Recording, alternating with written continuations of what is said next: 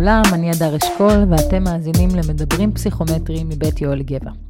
היום שוחחתי עם אהוד וזנה, חבר יקר, מורה לפסיכומטרי אצלנו ואחראי תחום הכמותי, על אימון מניפולציה. כמו שטניסאית אה, לא רק משחקת טניס כל היום, אלא עושה כל מיני סוגי אימונים שונים ומשונים, שלפעמים אפילו נראים כאילו אין להם שום קשר לטניס, כך גם אנחנו. אנחנו לפעמים צריכים לעשות אימונים שבהם אנחנו עושים דברים קצת שונה מאיך שאנחנו אמורים להתנהג בבחינה. כשהמטרה באימונים האלה היא לתת דגש על אלמנט מסוים בפתרון שלנו. האימונים האלה הם בדרך כלל מאוד אפקטיביים וגם מפילים אסימונים שלפעמים קשה להם ליפול בצורה אחרת, אבל זה קורה כשיודעים לעשות אותם כמו שצריך. אז תנו לנו לשכנע אתכם גם בנחיצות שלהם, אבל גם ללמד אתכם איך בונים אותם בצורה חכמה. וזה תכלס מה שתשמעו בפרק הקרוב. המלצה קטנה אחרונה, הפרק אימון מכוון קשור ישירות לאימוני מניפולציה, וכדאי להאזין גם לו כדי לקבל את התמונה השלמה. זהו, האזנה נעימה.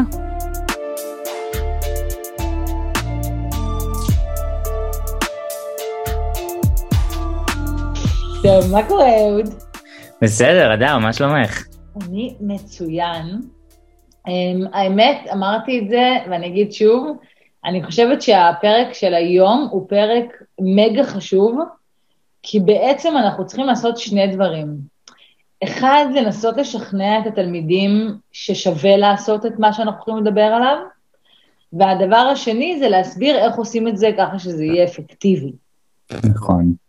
אז אולי נתחיל שנייה בלהסביר, um, הכותרת של הפרק הזה זה אימון מניפולטיבי או אימון מניפולציה, אבל האמת היא שזה בעצם סוג של אימון מכוון. אז קודם כל נגיד שאם מישהו מכם לא שמע את הפרק של אימון מכוון, אנחנו מאוד ממליצים להאזין לו, uh, כי בעצם אנחנו נדבר פה על איזשהו מקרה פרטי שלו, או uh, אולי כדאי להגיד uh, וריאציה עליו, משהו כזה. לגמרי. לגמרי. Okay, אוקיי, אז בואו נתחיל אולי כזה בלהגיד כמה מילים על תזכורת מה זה אימון מכוון, ואז נצלול לתוך האימון מניפולציה. כן, אז מה שדיברת עליו עם אה, אסנת באימון מכוון, זה שאנחנו לא רוצים בעצם לעשות אימונים שבהם אנחנו רק מתרגלים פסיכומטרי, אני עושה כזה מרכאות עם הידיים. כי כאשר אנחנו מתרגלים כל מיני דברים, אז הרבה פעמים אנחנו חוזרים על פעולה שדווקא אנחנו לא רוצים לעשות, ואז אנחנו מנציחים אותה. ולכן סתם לפתור מלא פרקים או סתם לפתור מלא שאלות הרבה פעמים לא עוזר לנו ואפילו לפעמים מזיק כי זה מנציח לפעמים דברים שהיינו רוצים לשנות. ואז מה שדיברת עליו עם אסנת זה שאנחנו רוצים להגדיר איזושהי מטרה. אנחנו רוצים להחליט שבאימון הזה אנחנו רוצים לעבוד על נקודה מסוימת, אנחנו רוצות לתקן נקודה מסוימת, ואז אנחנו מקדישים ומקדישות את האימון ספציפית לנקודה הזאת.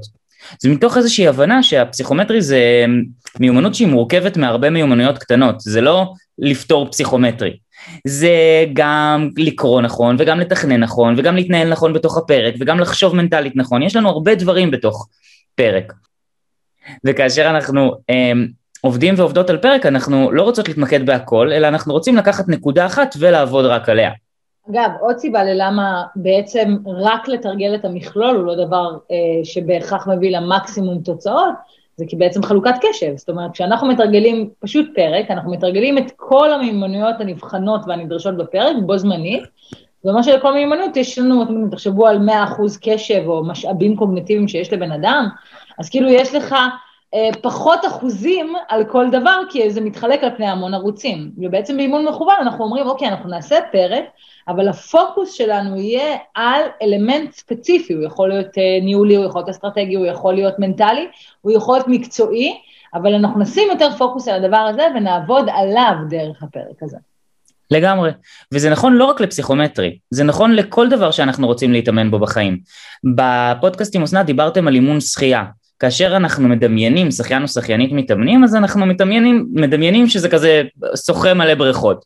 אבל האמת היא שהשחיין נכנס והוא מגדיר מטרה, נגיד הפעם אני רוצה לעבוד על הידיים, ואז הוא חושב על מה הוא בדיוק הולך לעשות עם הידיים במהלך האימון וכולי. אבל אז נוצרת בעיה. כי כאשר אנחנו מגדירים לעצמנו איזושהי מטרה של האימון, ואנחנו רוצים להתמקד במטרה של האימון, אז יכול להיות שהתחלנו את הפרק, ובשאלה הראשונה אנחנו עדיין עסוקים במטרה, ובשאלה השנייה אנחנו עדיין עסוקים במטרה. אבל אז פתאום גם עולה ומבצבצת המחשבה הזאת של הלוואי ואני אצליח בפרק הזה, הלוואי והפעם יהיה לי ציון גבוה. בלי קשר לאימון המכוון, אז מה אם אני רוצה לעבוד על הצוות, אני פשוט רוצה להצליח בפרק הזה. לגמרי, נכון? כי אנחנו גם כל כך עובדים קשה על הפסיכומטרי, ואנחנו רק רוצים איזה ודאות, אנחנו רק רוצים איזה כאילו לראות שהכל בסדר, שאנחנו מתקדמים, ובא לנו ציונים גבוהים בפרקים. אבל אז כשבא לנו ציונים גבוהים בפרקים, אז פתאום אנחנו רוצים עוד פעם להתעסק בכל המיומנויות, כי אם אני אתעסק רק במיומנויות שהגדרתי כמטרה לפרק הזה, אז אני לא מתעסק במיומנויות האחרות, אז אני עלול לא להצליח בפרק, ואני רוצה להצליח בפרק. אז משאלה שלוש או ארבע או כל אחד אה, מאיתנו במקום קצת אחר, אנחנו מפסיקים, אנחנו זונחים את המטרה ואנחנו מתחילים להתעסק בבוא ננסה לפתור את הפרק אה, הכי חזק שאנחנו יכולים ואז אנחנו בעצם חוזרים שוב פעם לדברים שהיינו רוצים לשנות מלכתחילה. אז באיזשהו מובן אנחנו צריכות וצריכים להכיר בזה שחלק מהקשיים שלנו בתוך פרק נובעים מהטבע שלנו. כלומר, זה לא איזה שהם דברים טכניים שאני אלחץ על כפתור ואני רוצה לשנות, אלא זה דברים שקשורים לאינטואיציה שלי, או שקשורים למנטליקה שלי, שהלוואי וזה היה נורא פשוט לשנות. הלוואי והייתי יכול להגיד לעצמי, hmm, מפריע לי שאני לחוץ בפרקים, אז uh, בפרק הבא אני מגדיר מטרה להיות רגוע, ועכשיו אני אהיה רגוע. או אפילו, אפילו דברים יותר טכניים, למשל, המון תלמידים, לפחות מהניסיון שלי, יוצאים משיעור נגיד של ניהול פרק ואומרים, וואו, הבנתי מה הבעיה שלי, ברור לי מה אני צריכה לעשות, בפרק הבא אני לגמרי הולכת לעבוד לאט יותר, ואז מפעילים עליהם סטופר, והם פשוט שוכחים הכל, ורצים בטירוף, ומסיימים את הפרק ואומרים כאילו, מי האידיוט שעשה את הפרק הזה? מה, אני אמרתי לעצמי לעבוד לאט. לגמרי. לגמרי, לגמרי, וגם, ואנחנו גם לא מבינים למה, הרי זה לא שבאמצע הפרק בש, באיזושהי שאלה החלטנו לזנוח את המטרה ולהגיד לא, עכשיו אני רוצה משהו אחר. כאילו אנחנו לא יודעים מתי זה קרה, אנחנו לא יודעים איך זה קרה, אנחנו לא יודעים למה זה קרה, וזה קורה בגלל הטבע שלנו. זה קורה, כמו שאמרתי מקודם, בגלל אינטואיציות שלנו לעשות כל מיני דברים, ובגלל המנטליקה שלנו, שהרבה פעמים הרבה יותר חזקה מההחלטות המודעות שלנו. כלומר, הטבע שלנו מחליט בשבילנו. ואם הנחנו את זה, אז כשאנחנו נכנסים לפרק ואנחנו מגדירים לו מטרה, אנחנו צריכים לקחת בחשבון שיש מצב שלא נצליח לעבוד על המטרה הזאת, זה לא שלא נצליח לשפר את מה שאנחנו רוצים לשפר, לא נצליח בכלל לעבוד על זה, בגלל האינטואיציות וה, והמנטליקה שלנו. ואז אנחנו רוצים לעשות איזושהי מניפולציה. אנחנו כאילו רוצים לנצח את הטבע שלנו, אז אנחנו נעשה איזשהו שינוי לאימון, אנחנו נעוות אותו באיזשהו אופן, כדי לנצח את הטבע שלנו בדבר הספציפי שאנחנו מרגישים שיפריע. נראה לי שאנחנו מדברים כללי, אז בטח צריך דוגמה, נכון? כן, דוגמה. כן. אז למשל, אני אקח דוגמה מהפרק המילולי. אמ, המורה שלי אמר לי שממש כדאי לי לקרוא לאט, קריאה מעמיקה, קריאה חקרנית, עיקשת מאספת מגשרת שבאמת מבינה את הטקסט לעומק. אני מאמין לו לגמרי, הוא שכנע אותי, הוא הראה לי מלא דוגמאות בשיעור, אני יודע שזה מה שצריך לעשות. אני מתחיל את הפרק ואני אומר לעצמי, הפעם אני אעשה קריאה מעמיקה, כי מלא פעמים אני מסתבך עם התשובות אחר כך. ועוד במהלך האנלוגיות אני עוד מאמין לעצמי שזה מה שיקרה, אבל כשמגיעה הבנה והסקה... לא קלט את הקריאה החקרנית כאשר יש לך שתי מילים, נכון? ברור. קראתי אותה ממש טוב. לגמרי. אבל אז מגיעה הבנה והסקה, ואולי שאלה אחת, שתיים, עוד החזקתי את זה, אבל אחרי זה, אני כאילו מרגיש שזה לאט. זה כבד פתאום, אני מרגיש שוואו, יש עוד מלא שאלות ואני רוצה להספיק את הטקסט ואני רוצה להספיק את השלמת משפטים, אין לי סיכוי לעשות את זה ב-20 דקות.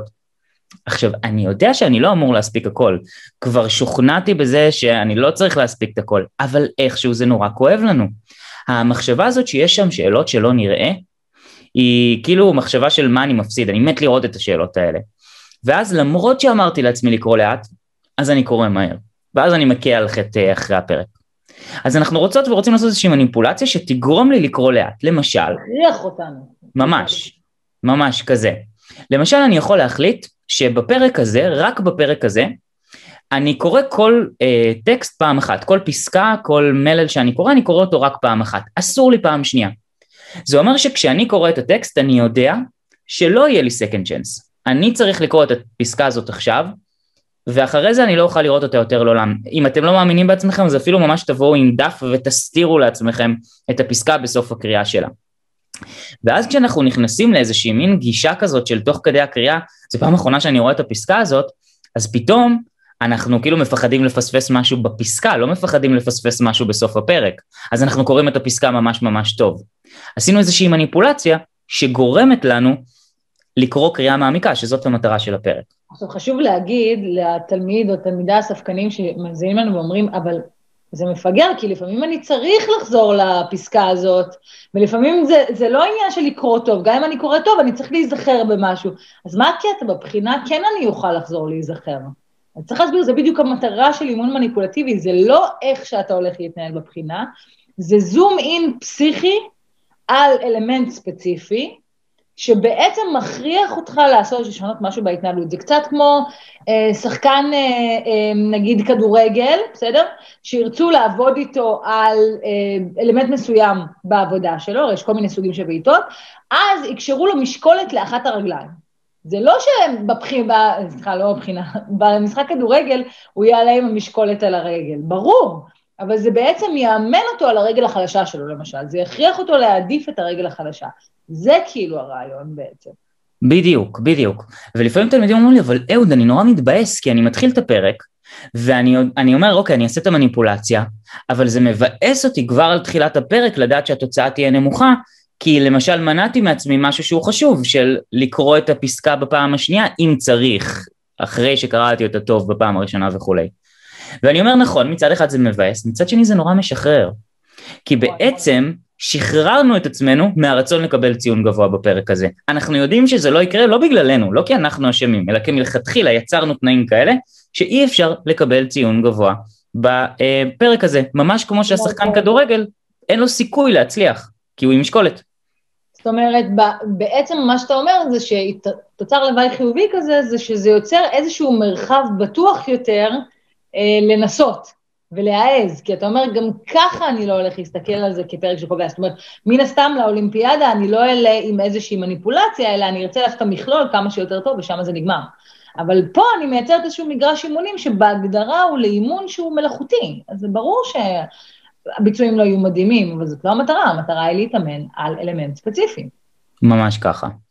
אגב, אני חייבת להגיד עוד משהו, אתה דיברת על זה שהמטרה של אימון מניפולטיבי המון פעמים היא כדי לחפות על כך שאנחנו לא מצליחים לעשות את זה כשאנחנו פשוט עושים פרק, אבל אני חושבת שיש עוד סיבה ללמה אימון מניפולטיבי הוא טוב בחלק מהמקרים, והסיבה היא מה שאמרתי בהתחלה על הפניית הקשב, כלומר, יש עניין לעשות אה, אימון מניפולטיבי בעיניי, גם אם אתה מצליח ליישם את המסקנות שלך תוך כדי פרק, פשוט כי אתה לפעמים רוצה להעמיק באלמנט ספציפי. למשל, אם אני mm. רוצה לעבוד על הצבא, ואני אקח פרק ואני אגיד לעצמי, עכשיו כמו רובוט, כל שאלה אני אשאל את עצמי, האם אפשר להציב?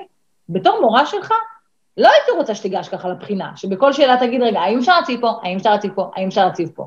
ברור שלא, אבל זה יעזור לך להתמקד באלמנט של הצבא, להתאמן עליו בהיפר, כאילו, וגם להכניס את השיקול הזה מספיק עמוק, שכשתשחרר, ופשוט תפתור את הפרק עם תכנון פתוח של מה בא לי לעשות, זה בכלל יהיה שיקול. זאת אומרת, זה איזושהי זום אין פסיכי, להתעמק בפרטים, כדי שכשנעשה זום אאוט ונגיע להתנהלות האמיתית, מה שלמדת בזום אין יישאר איתך, ויעשה איזושהי התאמה למהלך האמיתי של הבחינה. לגמרי, אני ממש מסכים איתך, גם הרבה פעמים זה נועד בשביל לשכנע אותנו במשהו. נכון. כלומר, אני רוצה עכשיו להשתכנע באיזשהו דבר שיכול לעזור לי בתוך הפרק המילולי, אז אני אעשה, או הפרק הכמותי, לא משנה, או האנגלית, אז אני אעשה איזושהי מניפולציה על הפרק, כדי לראות מה זה גורם, ואז אולי אני אשתכנע במטרה מסוימת, בנקודה מסוימת. לפעמים תלמידים באים אליי ואומרים לי, אהוד, אני כאילו הרבה פעמים מרגיש שאני מבזבז המון זמן באנלוגיות בלנתח את הקשר, וכאילו אני מפחד ללכת לתשובות ישר בלי שניתחתי לעומק את הקשר. ואז אני אומר לתלמידים כאלה, בואו תעשו מניפולציה, קחו מקבץ אנלוגיות, לא צריך פרק במקרה הזה, רק מקבץ אנלוגיות, ובמקבץ הזה תקראו קודם כל את התשובות ואז את השאלה. עכשיו, ברור שאני לא רוצה שתלמיד לא יקרא את השאלה במבחן, אבל אני אומר בואו תקראו קודם כל את התשובות ואז את השאלה, כי אז זה יכווין אתכם לאיך התשובות הרבה פעמים יכולות לעזור לנו, ואיך אנחנו יכולים להבדיל בין תשובות, ואיך אנחנו יכולים לקבל כל מיני טיפים ורמזים מהתשובות, וזה איזושהי מניפולציה שעשיתי עכשיו בתוך פרק או בתוך מקבץ, שגורמת לי להשתכנע במשהו, כמו שאת אומרת, למקד את הקשב בנקודה הזאת של עבודה מול תשובות, ואז גם להשתכנע בכמה עבודה מול תשובות יכולה לעזור לי. נכון, נתת לי דוגמה מאוד יפה, אם דיברנו על שחיינים מקודם, על העניין שלפעמים שחיין רוצה לעבוד על אלמנט מסוים בשחייה שלו, אז הוא לא בהכרח, כאילו, אנשים חושבים כל הזמן שמה שאנחנו עושים בעצם זה, מה הדרך הכי טובה לתרגל? לתרגל את המכלול, לעשות מלא סימולציות, מלא פרקים, מלא זה. אבל שם אתה מאבד את הפרטים הקטנים, אז נגיד אם שחיין רוצה להתאמן על עבודת הרגליים שלו, אז נתת לי דוגמה של מצוף. הוא ייקח וישים את הידיים שלו על מצוף, ואז הידיים בעצם מנוטרלות, והוא יכול לעבוד רק עם הרגליים, אבל וזאת הנקודה שנראה לי שחשוב מאוד להדגיש שוב, הוא לוקח בחשבון שברור שהזמנים שלו ייפגעו משמעותית, כי הוא נעזר רק ברגליים עכשיו. בקטנה, זאת לא המטרה. נכון, לגמרי, ממש כמו השחקן כדורגל ממקודם והמצוף, ואנחנו בתוך פרקים שרוצים ל- ל- להתמקד בנקודה מסוימת, ולכן לא מתעסקים בנקודות אחרות, וזה טוב לנו וזה נכון לנו, וככה אנחנו לומדות ולומדים. אוקיי, אז נגיד שכנעת אותי, אני מבינה שכדאי לפעמים להשתמש ביחידות תרגול או בפרקים או בסימולציות לאימון מניפולציה. איך אני בונה אימון שהוא טוב ואפקטיבי ועוזר לי? מהמם. אז דבר ראשון שאנחנו רוצות להבין זה מה המטרה שלנו. תחקרנו את הפרקים, הבנו מה היו הטעויות, הקשבנו למורה או למורה שלנו שאמרו איזה משהו שאנחנו רוצים ליישם, ואז אנחנו אומרים אוקיי, יש לי מטרה עכשיו. עכשיו, אם זאת מטרה שאני חושב שאני פשוט יכול להגדיר כמטרה לפרק ואז לעבוד על זה והכל יהיה בסדר, אז סבבה, כדאי לי לנסות. זה האימון המכוון, לגמרי. עכשיו, יכול להיות שאני מנסה, ואני לא מצליח, כי אמרנו, יש לנו אינטואיציות ומנטליקה, או שמלכתחילה אני חושב שאני לא אצליח בגלל אינטואיציות ומנטליקה. אז הדבר הראשון אני, שאני רוצה לשאול את עצמי זה, מה לדעתי יפריע לי או מפריע לי ליישם את הנקודה הזאת? כלומר, אני רוצה לשאול את השאלה החשובה, מה באינטואיציות שלי, או מה במנטליקה שלי יפריע לי לפתור את השאלה. למשל, אה, אם המטרה שלי זה לעבוד באופן יותר יסודי בתוך הפרק הכמותי, כי אני מרגיש שאני עושה הרבה טעויות שהן טעויות שנובעות מזה שאני קצת מחפף ואני קצת ממהר כי אני רוצה להתקדם. עכשיו אני יכול להגיד לעצמי אוקיי בפרק הבא אני אעבוד יסודי, אני יכול אפילו לנסות, אבל הרבה מאיתנו כשאנחנו נכנסים לתוך פרק אז שוב פעם אנחנו נופלים לתוך אותה תבנית של לעבוד נורא מהר ולעבוד לא מסודר ולא כל כך לתכנן ולהסתער על שאלות ואז לשלם את המחיר. אז אני מגדיר לעצמי מטרה בפרק הבא, המטרה בפרק הבא למשל תהיה 100% הצלחה בכל השאלות שאני מספיק ולא אכפת לי כמה אני מספיק. ואז המניפולציה פה מטפלת בדיוק בבעיה, הבעיה היא שמפחיד אותי הספק, אז אני רוצה לייצר איזושהי מניפולציה ש... תתמודד עם הבעיה, הבעיה היא פתאום אין הספק עכשיו. זה כמו לבנות ניסוי, זה כאילו אתה מנטרל את, הגור... את הפרמטרים שעלולים להפריע לך. בדיוק. אם אני יודעת שאני שחקנית שרוצה לעבוד על הרגליים שלי, אני יודעת שאם אני אתן לידיים לסחוב את כל העבודה, אז לא עבדתי על הרגליים, אז אני אנטרל את הידיים. בדיוק. אם הסטופר הוא מה שמפריע לי ואני רק רוצה להספיק שאלות, אז אני אגיד לעצמי, אוקיי, בפרק הזה ההספק הוא לא חשוב, בוא ננטרל אותו, בוא נוציא אותו מהמשוואה ונעבוד רק על אפס טעויות מטומטמות. למשל. אגב, יש תלמידים שגם זה לא עובד להם, כי הם אומרים, אוקיי, גם כשאני אומר את זה, עדיין כואב לי נורא על שאלה 20. ואז אני לוקח את התלמידים האלה, אני נותן להם פרק, ואז שנייה לפני שאני נותן להם, כבר מושיטים לי את היד, אני מושך את הפרק, תולש את הדף האחרון, ואז נותן להם אותו. ואז הם מסתכלים והם לא מבינים, מה, מה עשית? נתתי להם פרק בלי העמוד האחרון, אז עכשיו יש להם פרק רק עם 16 שאלות, עכשיו בואו תעשו את זה. ואם צריך אז גם 12, זה לא משנה, תתלשו עוד עמוד. אבל הנקודה היא ש... להגיד פה משהו בהערת סוגריים, שזה מה שאני חושבת עליו הרבה בזמן האחרון משיחות עם תלמידים על הנושא הזה של להגיע לסוף, שכ... והוא גדול יותר מלהגיע לסוף, שפשוט הרבה יותר קל לנו בתור בני אדם אה, להתעלם מהצורך לקבל החלטות אסטרטגיות כואבות. זאת אומרת, אני מעדיפה, אני אקח שנייה את זה מחוץ לפרק, אני מעדיפה לא להחליט על איזה שיעור, איזה משימות בשיעור בית אני מוותרת, כלומר מתעדפת אחרון, כי אני לא רוצה להגיד לעצמי שוויתרתי על רמה B, או על רמה 2 בעברית, או על משהו שאני ממש טובה בו, וזה ממש כיף לי לפתור. לא רוצה להגיד שוויתרתי לעצמי, אבל מה שקורה בפועל זה שאני מוותרת. פשוט על מה שיצא בפוקס שנמצא בסוף היום. ואז מה שקורה זה שאני כאילו לא ממזערת נזקים, זאת אומרת, יש נזק בוויתור, ברור שעדיף שתעשה הכל, הכל, הכל, אתה בן אדם. אם אתה בן אדם, אז, ואתה מבין שהולכת להיות פגיעה, אז לפחות תחשוב מה הפגיעה שתוריד לך אצבע ולא את כל היד. אבל יש לנו איזשהו קושי פסיכולוגי להגיד לו, לא, אבל אני ויתרתי. בגלל זה תלמידים שאומרים למשל לגבי הספק בפרק, הם אומרים לי, כן, אבל שאלה 18, 19, 20. אני אומרת, כן, אבל שאלה 2, 7, 10. ואתה היית בהן, כי עבדת מהר מדי, כאילו בכל מקרה אתה מפספס משהו.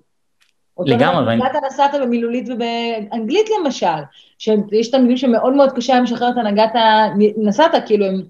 אני שנייה אגיד, אולי כולם משתמשים בביטוי הזה, הכוונה היא לא לבדוק אחרי שהגעתי לתשובה נכונה, לא לבדוק את שאר התשובות. אז אומרים לי, לא, אבל אני רוצה להיות בטוח, אני אומרת לו, כן, אבל אתה מבין שאתה טועה? אני לא רוצה לטעות. כן, אבל אתה טועה בשאלה אחרת, השאלה שלא הספקת, כי בדקת את התשובות המיותרות האלה. אבל שם אני לא בוחרת באופן אקטיבי, אז זה כאילו יותר קל. יש נכון. משהו מניפולציה שקצת מרכך את המכה הזאת בעיניי. בדיוק, זה בדיוק הנקודה.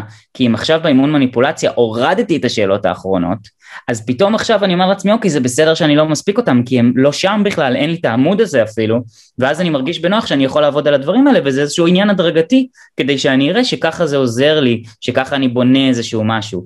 תלמידים נכון, לפעמים מתחרפנים.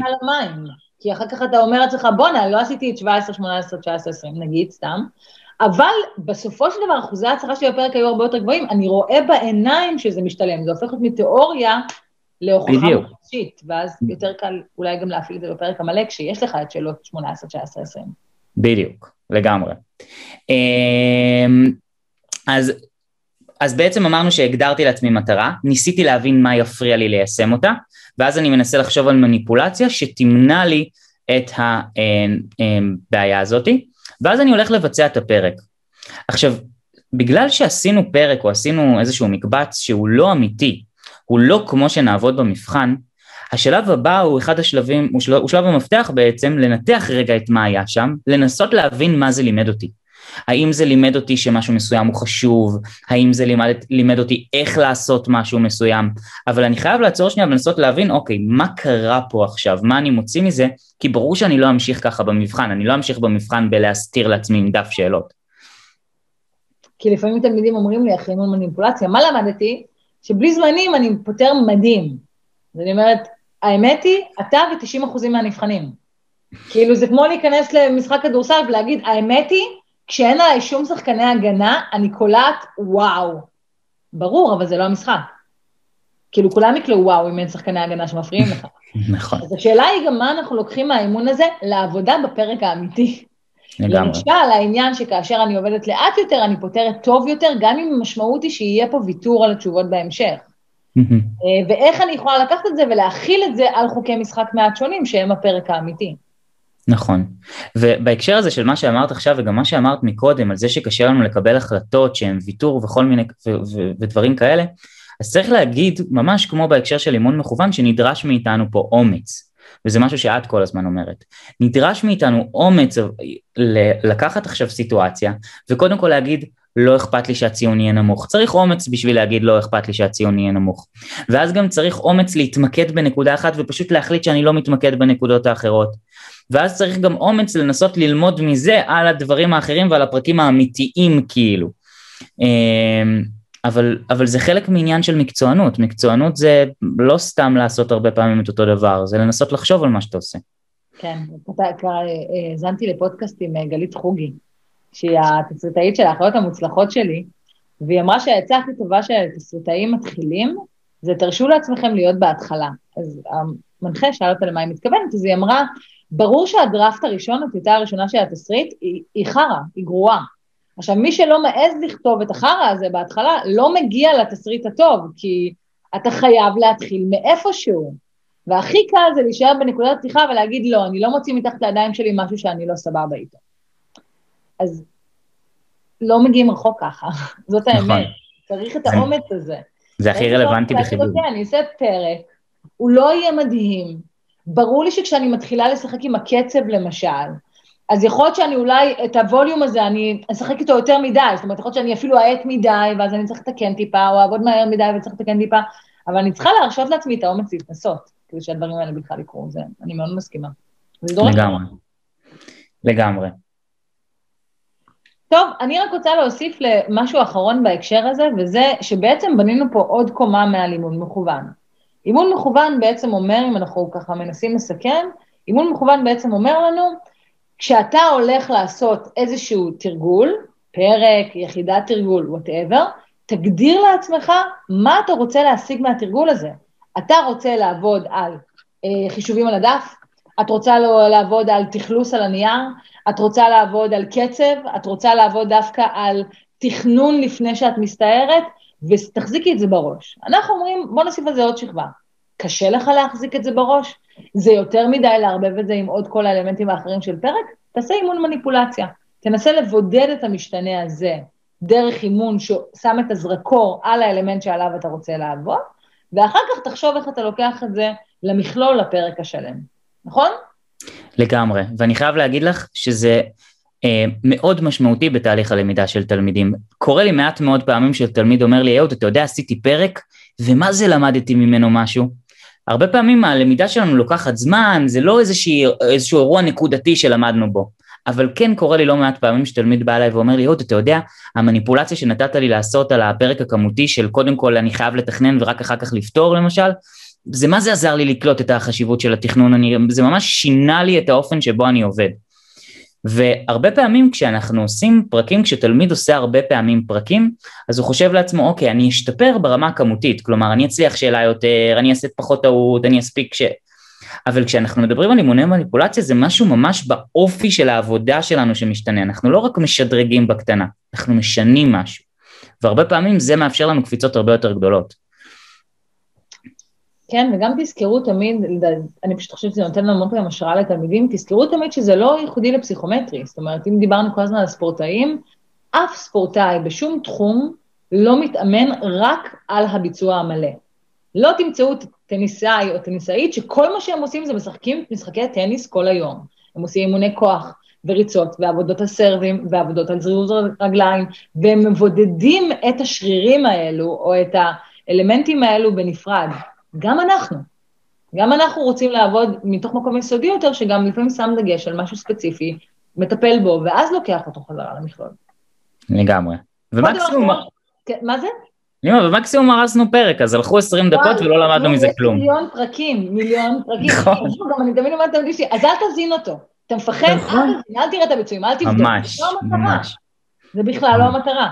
אני רק רציתי להגיד uh, לסיכום, ואז אם אתה תרצה להגיד משהו, אנחנו הולכים לשים בעמוד של הפרק הזה איזושהי, איזושהי טבלה שמכילה קצת הצעות לאימוני מניפולציה של בעיות נפוצות של תלמידים. אם אתם uh, תלמידים שלנו, אז אתם יכולים פשוט בקמפוס להיכנס uh, לפודקאסט, ואז יש את כל הלינקים. אם אתם לא תלמידים שלנו ואתם מאזינים לפודקאסט, אז אתם יכולים פשוט לחשוב בגוגל יואל גבע פודקאסט, ואז זה נכנס לעמוד באתר גבע הכללי של הפודקאסט, ושם גם יהיה הסיכום של הפרק וגם את ה... טבלה שאתם יכולים להיעזר בה עלינו. יש עוד משהו שאתה רוצה להוסיף? איזה כיף היה לדבר. נכון. תודה.